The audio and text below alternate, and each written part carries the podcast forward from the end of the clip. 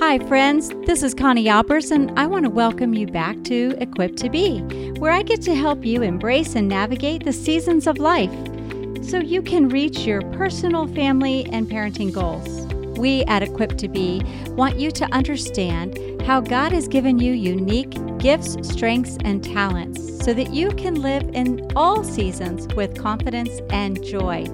Whether you're cooking dinner, holding laundry, or maybe just enjoying some time alone, I hope you enjoy this episode of Equipped to Be. Welcome to this episode of Equipped to Be. I'm Connie Albers, and I'm glad you're here today. This episode, I want to talk about grief. And the primary reason is I know many of you are grieving. I know God has had me in a season of grieving for a while. And to be honest with you, you don't even want to say anything any, anymore, especially if you've had waves upon waves of, of trial, or in my case, death, or upheaval, disruption.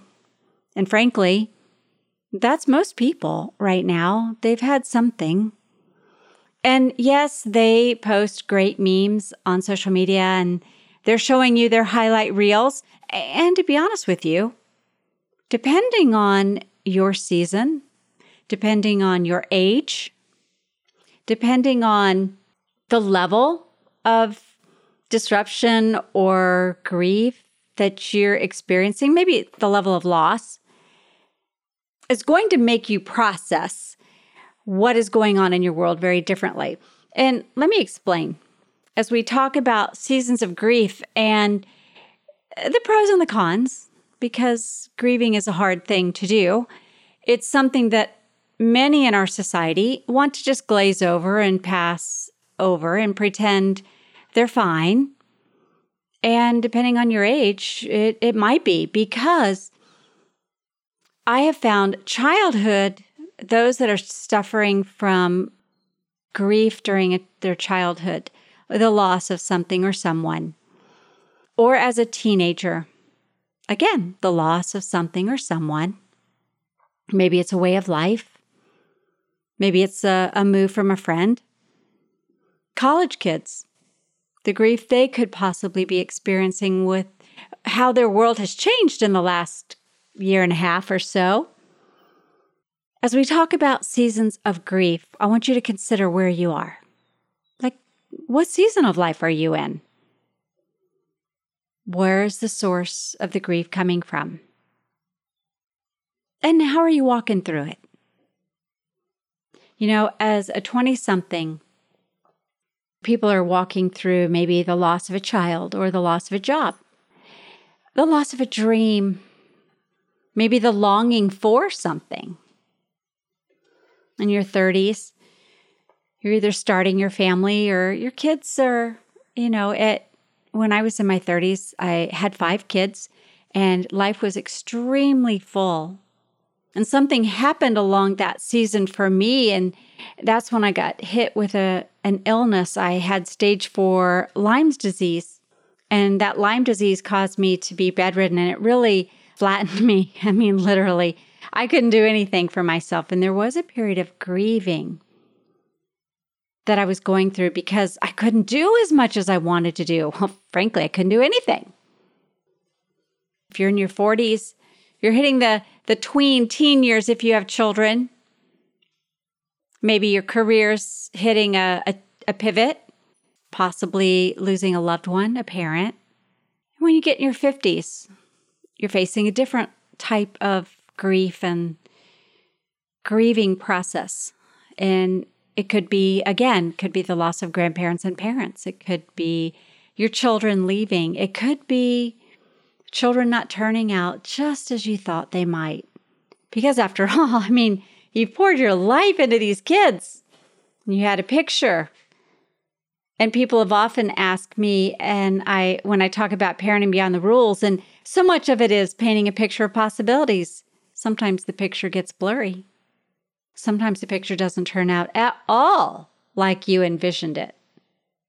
Sometimes there's just changes that are unexpected, deaths that are unexpected, wayward children, as I mentioned. You can't plan for accidents or losses typically. They just kind of happen. They blindside you, don't they? Have you ever been blindsided by the loss or an accident, a dashed dream, a broken relationship, divorce?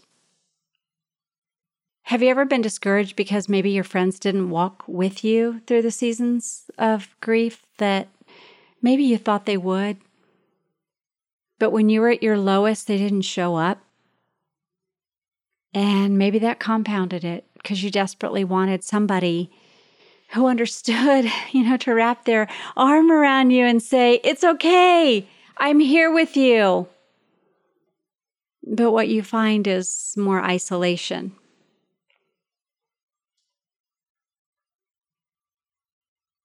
Maybe your spouse doesn't know what to say or do either. And you feel alone, even though you're with someone. You feel misunderstood. And maybe someone's way of trying to encourage you is that pep talk. It's okay. God's got this. It's just a season. You'll bounce back. I- will say, yeah, yeah to all. Yes. Yeah. How do you like that? Yes to all of it. But doesn't mean it's not a process. It doesn't mean that it's not going to be hard or painful. It also doesn't mean you might that you're going to bounce back in a day or a week. Chances are you're never going to bounce back to what you were. Now that's not to be discouraging at all. And here's why. God uses that pain and suffering, those trials, the loss, the accidents, the mishaps, the wayward kids, the loss of a loved one. God is using all of those. He's using every one of them to shape you into the person He wants you to be. You know, we don't talk about this too much, and oftentimes we don't know how to talk about what's going on. Sometimes you might feel hopeless, sometimes you might not feel joy. Sometimes you might not really feel anything because you're just rather numb. You can't even explain it if somebody were to ask you anyway. I know when I had Lyme disease, I just kept pushing through. And with the various trials that have happened in my childhood and, and really every season of my life, especially the last couple of years, I, I keep asking the Lord, God, are you done chipping away? Are you done polishing? I could I could use a break from being put in the tumbler of life. Would you just, if you saw fit, could you just kind of is that good? Is uh, uh, have I learned? Have I have I gone through enough? I I get that. I know those are some of the things that I've even wondered but something that has never happened. I have never not known that God was there. No, I might not be able to rejoice the way I was rejoicing, and you might not either. You might not feel, I've had friends tell me they just don't feel the nearness of God. They have a hard time worshiping. They have a hard time being around people that are happy or joyful because they're just not in that state. Is that you? If it's not, do you know someone who is? Can I just tell you, be careful with the expectations of how you are supposed to walk through a season of grief or loss. Be careful with those expect be gentle on yourself, but be hard on yourself. Now isn't that an oxymoron? Let me unpack that for a minute. Be gentle on yourself because it's real. What's happening to you or around you, it is real. And you might respond differently than, say, your best friend. And when I say be hard on yourself, I also mean you're going to go through seasons, but you got to get back up. You got to press through and press on. How long that takes, I don't know, because it's different for each of us. But you got to keep pushing. You got to you got to keep trying. And you got to believe that God is not going to leave you. But God's using it to shape you, to give you more empathy or compassion, maybe. Maybe to give you more resilience. I know one of the early taglines, uh, a tagline is just kind of like how we we think about ourselves and how we describe ourselves to others. And I had somebody once tell me that I'm a very resilient person. I get knocked down and I get back up. And I have found that the getting back up takes a little longer than, let's say, I when I was in my 20s or 30s. Mostly because the magnitude of things that have happened or the frequency with things that happen. It doesn't mean that you're not resilient, but it's funny because I always used to be referred to as very resilient, and that I would often help people see and discover the joy between the stop and go of life because when life is good, we're humming along, we're accomplishing great things, we are, uh, life is in in a good place, our rhythm and our routines, and maybe our children, or our marriages, or our careers, or whatever it is, and it's a host of things. Boy, there's just like all aligned and running well. But then there's the stops, the stops of, like I said, accidents, unexpected delays, detours, being derailed, getting ill. All of those can do that. You know, here's the truth though it is doubtful that you will ever see what God's doing when you're in the middle of it. It's usually when you come on the other side. Sometimes you will, you might get glimpses. And sometimes you'll try to put your head down and push through only to find you can't. You can't push through. It's kind of like swimming in the ocean, and I live near the ocean. And one of the things that we had to teach our children was how to navigate a rip current. And a rip current, for those of you listening that may not be near the ocean or familiar with rip currents, is it's when the water is the pressure of the water is so great it it pulls you. It can pull you under, or it can pull you out to sea. And you can swim. Oh my goodness, you can swim with all your might. But the force of the water pulling you under or pulling you out is greater than the force you're exerting in trying to swim.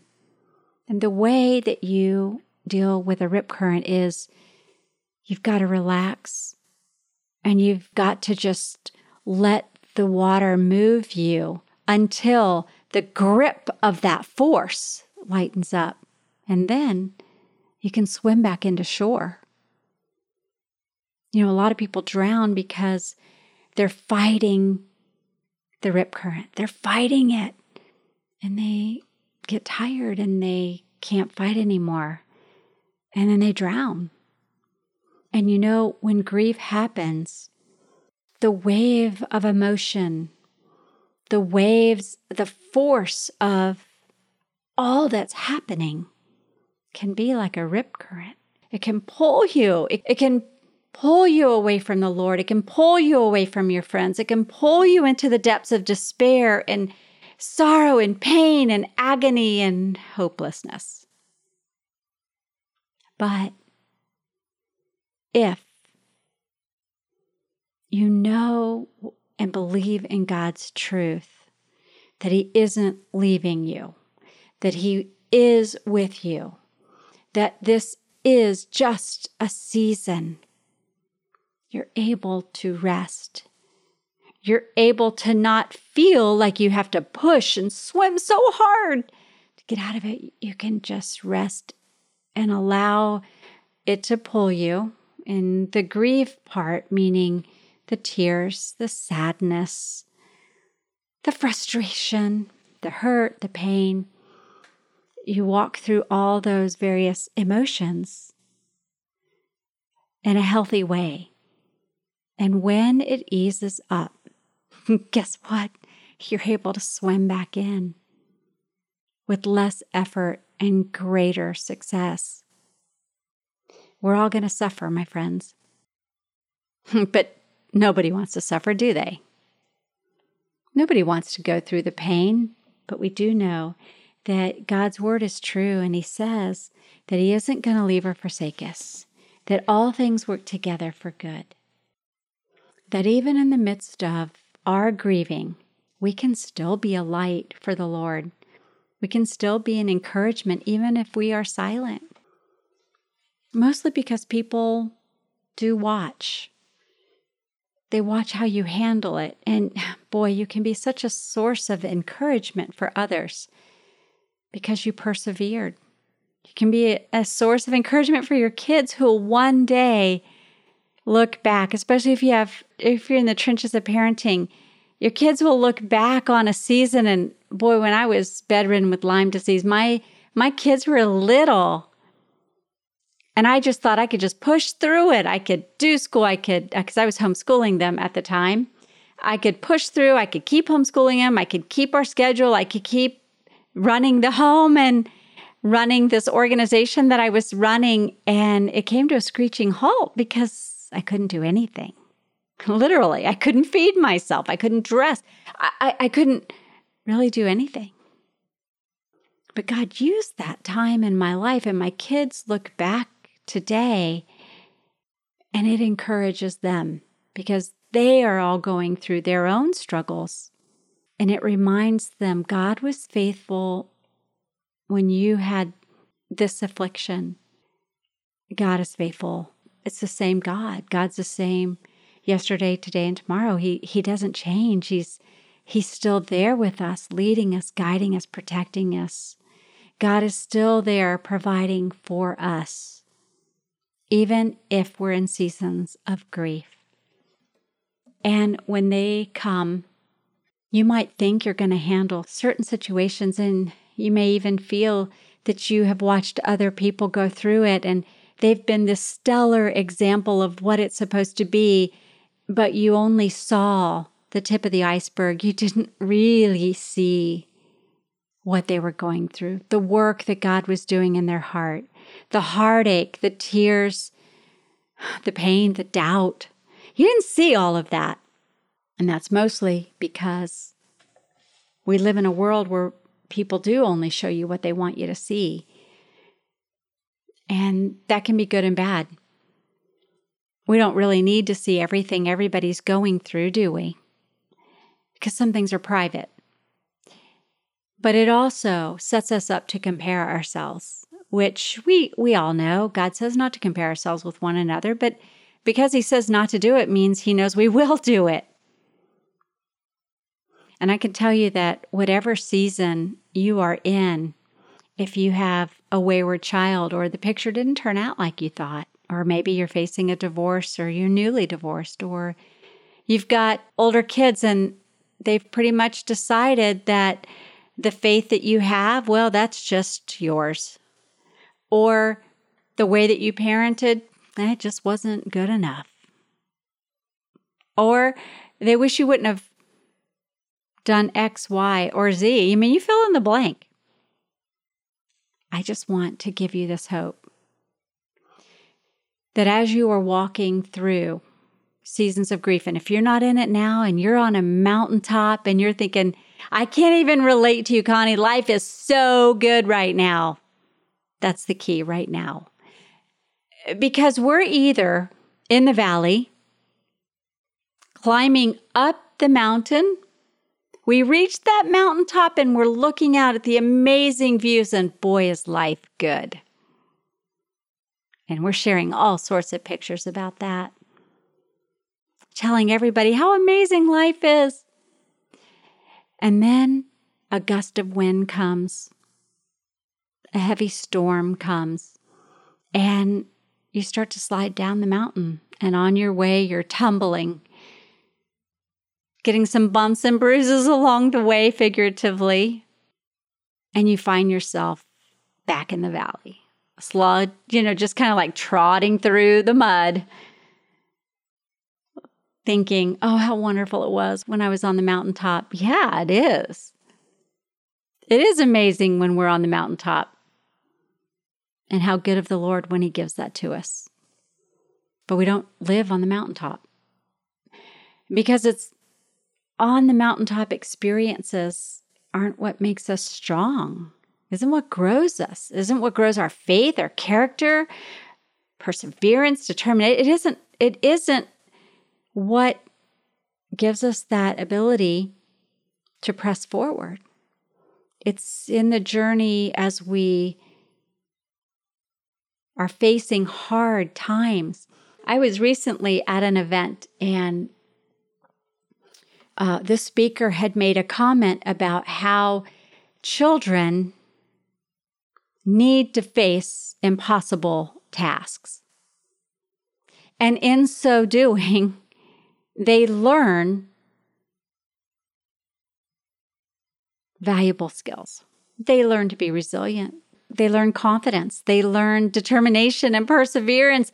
And they also learn the agony of defeat, or they learn the joy that comes of, of accomplishing something very difficult. But as we are, are parenting our kids, you and your kids, your family, you're going to go through ups and downs, through peaks and valleys. The goal is to go through them together. Not necessarily share all of your your thoughts and feelings, but knowing God has a plan and a purpose. God has a plan and a purpose. He's not going to let it be wasted. You might waste it if you're not listening, if you're not leaning on the Lord. But if you lean on the Lord, if you know that His desire is for your good. If you are leaning on the Lord and you know He will never leave and forsake you, if you are leaning on the Lord and you know that you are going to come out on the other side more refined, more equipped, more prepared, stronger, then when you go through them, you come out on the other side praising the Lord and your kids learn how to walk through grief and storms. So just remember not to compare the grief, the trial, the, the season to someone else's, and that every stage of your life is going to be faced with different types of grieving. That's part of living.